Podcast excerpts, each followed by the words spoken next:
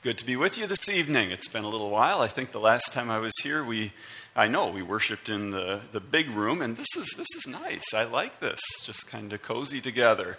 We don't want to be too cozy on a hot day like this, do we? But uh, this is just right. Um, and if we haven't met before, you probably hear that name Meyer, and you kind of raises questions. I am your pastor Tony's brother. And I know, you know, one curiosity leads to another. I am the old one. Um, we won't say anything about maturity because Tony isn't here to defend himself. But uh, anyway, no, it's a pleasure to be able to be here and to know that Tony and Brant are having some good father son time together. And um, this evening we're going to be looking at a passage in Luke 13. So if you took a Bible, want to look that up. While you're looking that up, I have yeah, my goodie bag here tonight with a few things. I have some uh, bean seeds that I'm going to pass around. There are enough of them, you can probably take two if you want, but one is enough. Just something to have in your fingers. Um, so take one, pass them along, and look up Luke 13. And in just a couple minutes, we'll be doing some reading from that passage.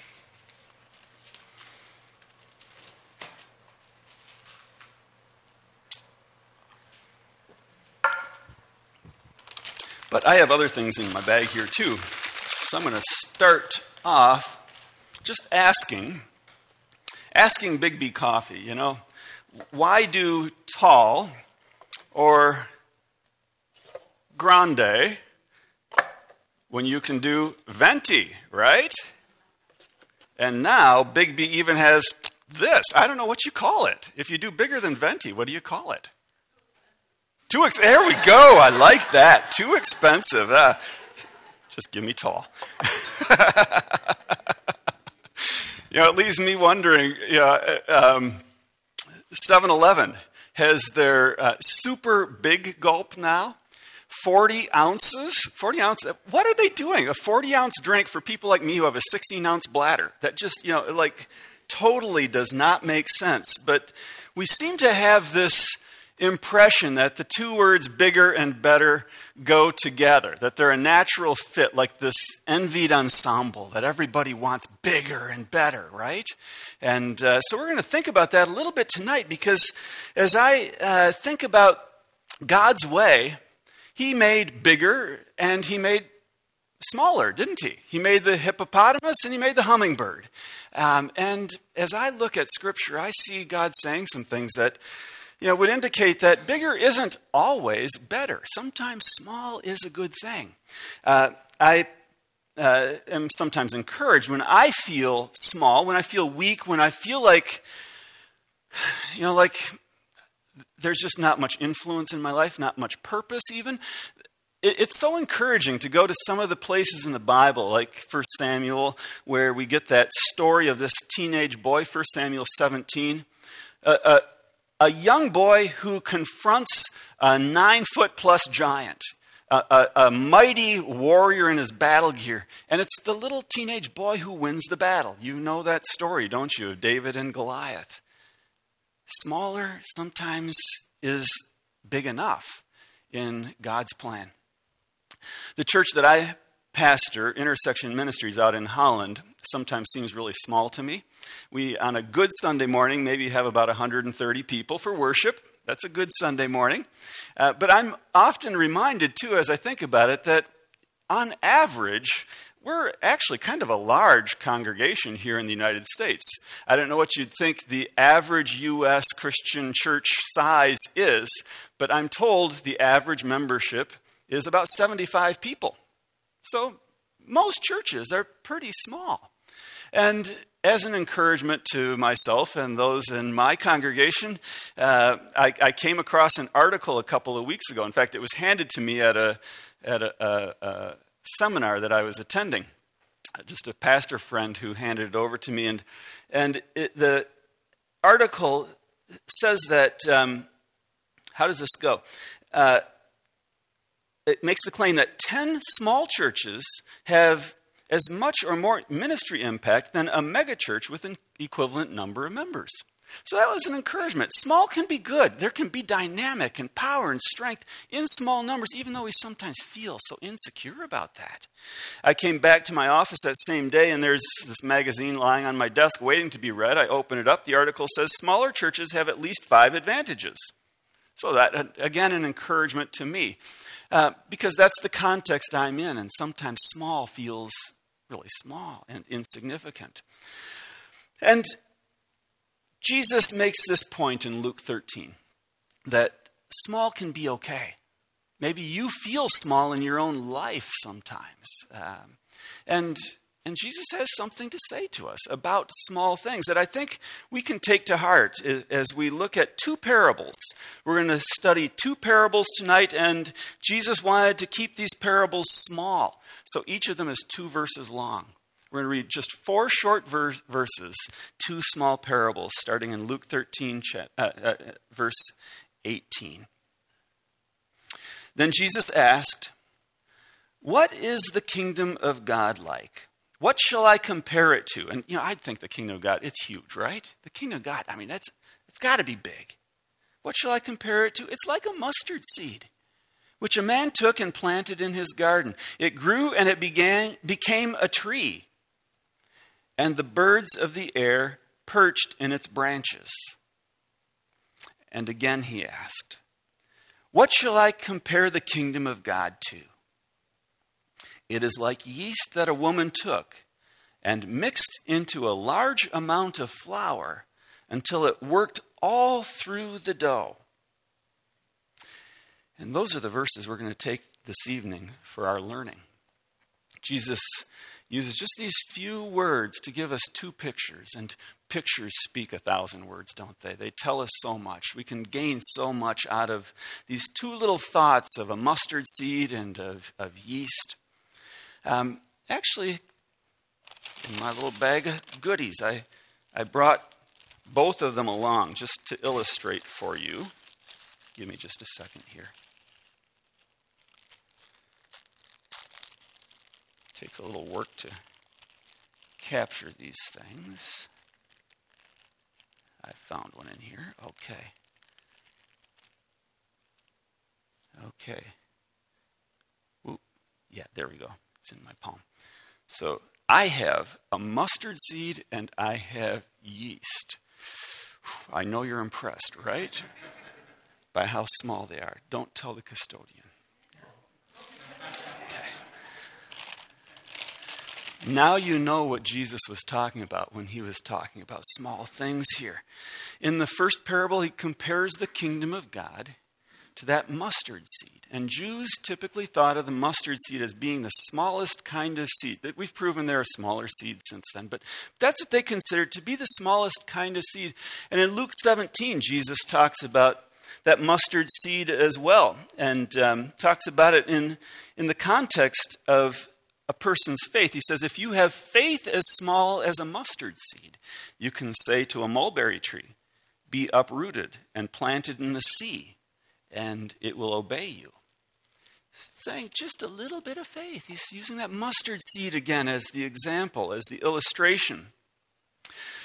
In today's text that we're looking at in Luke 13, Jesus observes that when that tiny mustard seed gets planted down in the soil, it can grow as large as like a 15 foot high tree, and it can be a place of hosp- hospitality. Birds can nest there, they can gather and cluster and group together. Uh, it's their gathering place. Then in that second parable, Jesus talks about that little fleck of yeast, the kingdom of God being like that little bit of yeast. The only time that I use yeast is when I make a, a homemade pizza crust, and that's not very often. Um, I don't know how many of you uh, use yeast, but you know, I, I just take it out of, come to the goodie bag, one of these packets of Fleischmann's yeast. Familiar to most of you, I would imagine? Yeah. Now, in Jesus' day, I don't think Fleischmann's was around. I don't think they were making yeast like this. But Jesus can talk about yeast because they did use it in their bread. They'd uh, save a little bit of the dough from one day and use it the next day. They didn't have this kind of dry packaged convenience yeast, but they'd just keep a little bit from the previous day and mix it in with the next day's dough, and it would do its work. And it kind of reminds me of one of those culinary fads that we go through every so often, where we, uh, where people make that Amish friendship bread. Some of you familiar with that, you know, where you make that starter uh, dough and it and you keep a little bit for the next batch and you pass them on to other people, maybe along with a, a loaf of the Amish friendship bread. Real hospitable kind of thing to do. Now, if you only buy bakery bread, as is pretty typical in our household, then maybe you don't know how yeast works. So let me just tell you. If you're making a loaf of bread, I had to look this up. You, you use, yeah, you use flour, you use water, you use um, a little bit of oil, a little bit of salt. You knead it all together along with a little bit of yeast. And uh, that yeast has to be moistened a little bit, and it all goes it all goes in that batch together. And if you were to take all of that that ingredients mix just like that and put it in your oven right away, you'd end up with this kind of rock hard clump of stuff that you're not going to really want to eat. Uh, but you have to let that yeast work. You have to set it in a hot place. Anywhere outdoors today would work, I think. And you just set it there for a while, and that yeast starts to cause the, uh, the, the, sugars in the dough to metabolize. And it, it starts to create this carbon dioxide, little gas bubbles. And they become bubbles because the, the flour itself has this gluten stuff in it that's kind of elastic, and it captures that gas. And so you let that, those gas bubbles rise for a little while, and then you put that dough in the oven, and it rises even more. And as that bread break, bakes firm, um, it's like a sponge. You've had bread that's nice and soft, right? Because the yeast has created those little bubbles that uh, expanded the dough and made that bread very palatable, very tasty. Obviously, in both of these illustrations, Jesus is saying something about small things growing into larger things a tiny seed into a tree, a little bit of yeast into a, a, a loaf, a generous, tasty loaf of bread. And what is it that Jesus is really getting at when he says that this small thing is like the kingdom of God? What is he saying when he's saying the kingdom of God is like a little mustard seed or like yeast? Is he saying something about the potential within a small church, like the church that I pastor, or within a small group in your congregation? Or is he saying something about a new ministry idea, something that isn't even getting off the ground yet? If Jesus is talking small, I encourage us to think small in applying all of this. Let's think, let's just think on a personal level about ourselves. Can it be that Jesus is saying some things about the kingdom of God and you and me, each of us individually, about our individual personal lives in relationship to God? I think, after all, we each know how, how challenging it is to feel significant in the scope and scale of, of this big universe, right? Do I matter? Do I matter for the kingdom? And yet, these two parables inspire thinking about possibility and potential. And I think Jesus is speaking that message into our personal lives. In fact, Jesus had a, a, specific kind of potential in mind. Where, where the kingdom of God is, there is a force at work. There's a, a force that's life affirming, that's even life giving, that's graceful, and and that's hospitable. I think we see that picture even in that, in that tree hosting the birds. In the loaf of bread, friendship bread, where there's even more you can pass on to others. God's kingdom produces, I believe, in us something that's life giving, something hospitable, something life affirming and grace giving. This fact is made clear in the way Jesus tells both of these parables. And, and he tells them in such a way that we see that this quality doesn't just happen. It doesn't just come to be because you are, but it comes to be out of an intentionality.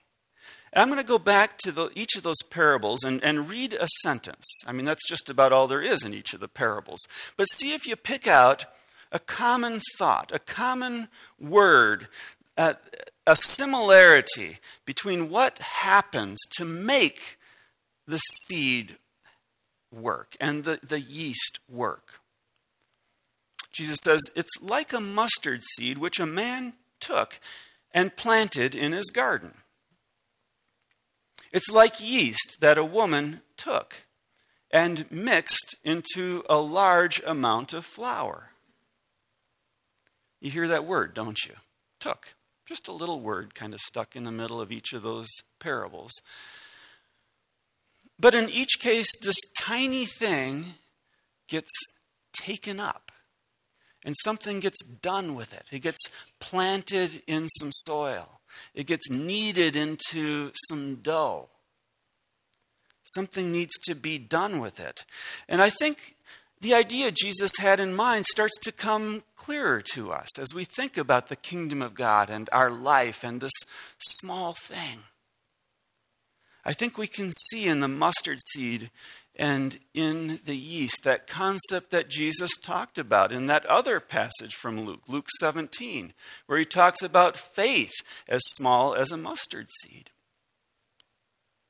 I think Jesus is talking about our lives and our faith and taking up faith and planting it and kneading it so that the qualities of God's kingdom, those life affirming, life giving, hospitable, grace filled qualities, come to be and are enlarged in who you are and in who I am.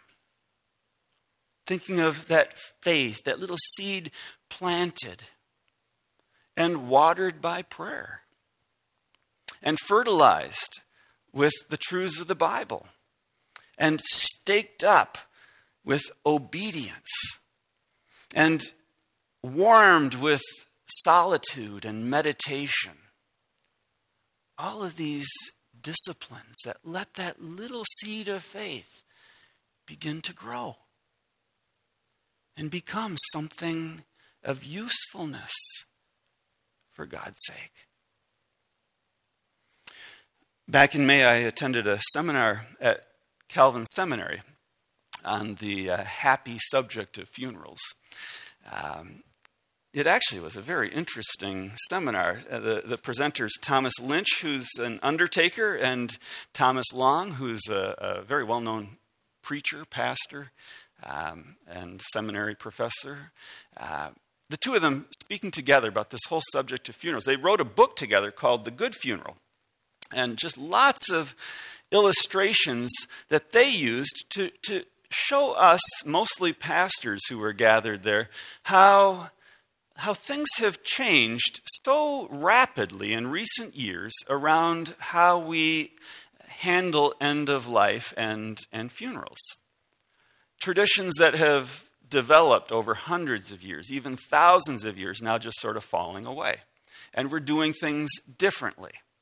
And the two of them really lamenting that fact in front of us and helping us to see what's come to be. And one of the things that they, they really focused on and pointed out is this transition from funerals to celebration of life services, which are becoming very common, and, and there is much that can be good about, about these services as well. But the thing that they, that they pointed out is that these celebration of life services so often just become so big on the trinkets of life.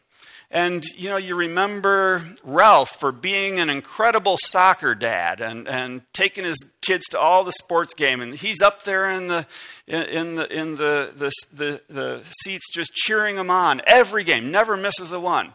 Or, or we're, you know, raving about Sally's incredible cooking. And everybody's got something to say about the pie she brings to the potlucks. And, you know, and, and Thomas Lynch and Thomas Long were saying, why do we have to work so hard to make something bigger of the lives of these people that we love? We do love them. We want to remember them well. But why do we have to just exaggerate them into the best of the best and can't? And then you stop to wonder could it be because that seed of faith never got planted, never got kneaded into the yeast, into the dough. It never had opportunity to grow and become the thing that we celebrate the work of God in the life of the one we loved.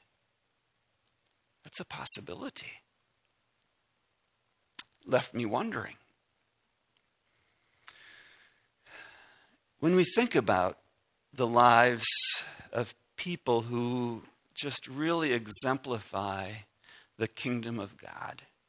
You know, who would you name? I think some names just come quickly to mind Mother Teresa, Henri Nouwen. You know, and the irony of it is, you know, they're big names, but for people who never sought, you know, fame on the world screen. That was not the spectrum of their aim. They wanted simply to serve and to let their faith in a sovereign God do a work bigger than themselves. That little seed, that piece of yeast, it expanded. And in the case of the two that I mentioned, it grew very large. And we see it and we celebrate it even though they now have been deceased for some time. And we can think of others who now come onto the world scene and are, are demonstrating the beauty of God's kingdom, its hospitality, its life giving character, the affirmation of life and grace. And you know, we don't need to think at that, at that scale even to acknowledge that those little mustard seeds and, and pieces of yeast are at work, that God's kingdom is flourishing, it is expanding, it is growing, and it's making an impact in this world. I can say that because I'm absolutely certain that there are people in this room for whom that is true. And it's probably a good thing that I don't know you better than I do because I'd probably stand here and start to be inclined to name some names and say, you know, here is an example, but that's the last thing any of these persons would want. They're simply doing what God has asked them to do. Take that seed of faith that He's gifted to them, just like the seed I passed around. You have it in your hand or in your pocket or somewhere. And maybe you want to keep it with you for a few days, just reminding you of prospect and potential that God has for you. You may feel personally very small, very insignificant, but God has a different message. Has a different message. He says, Take that seed of faith in me, your sovereign God.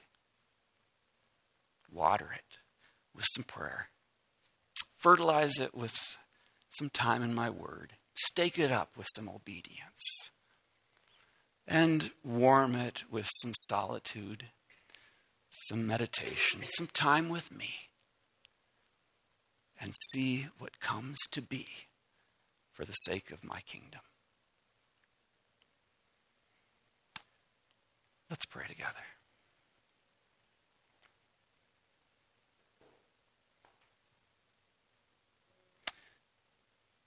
God, what an incredible gift you give to us.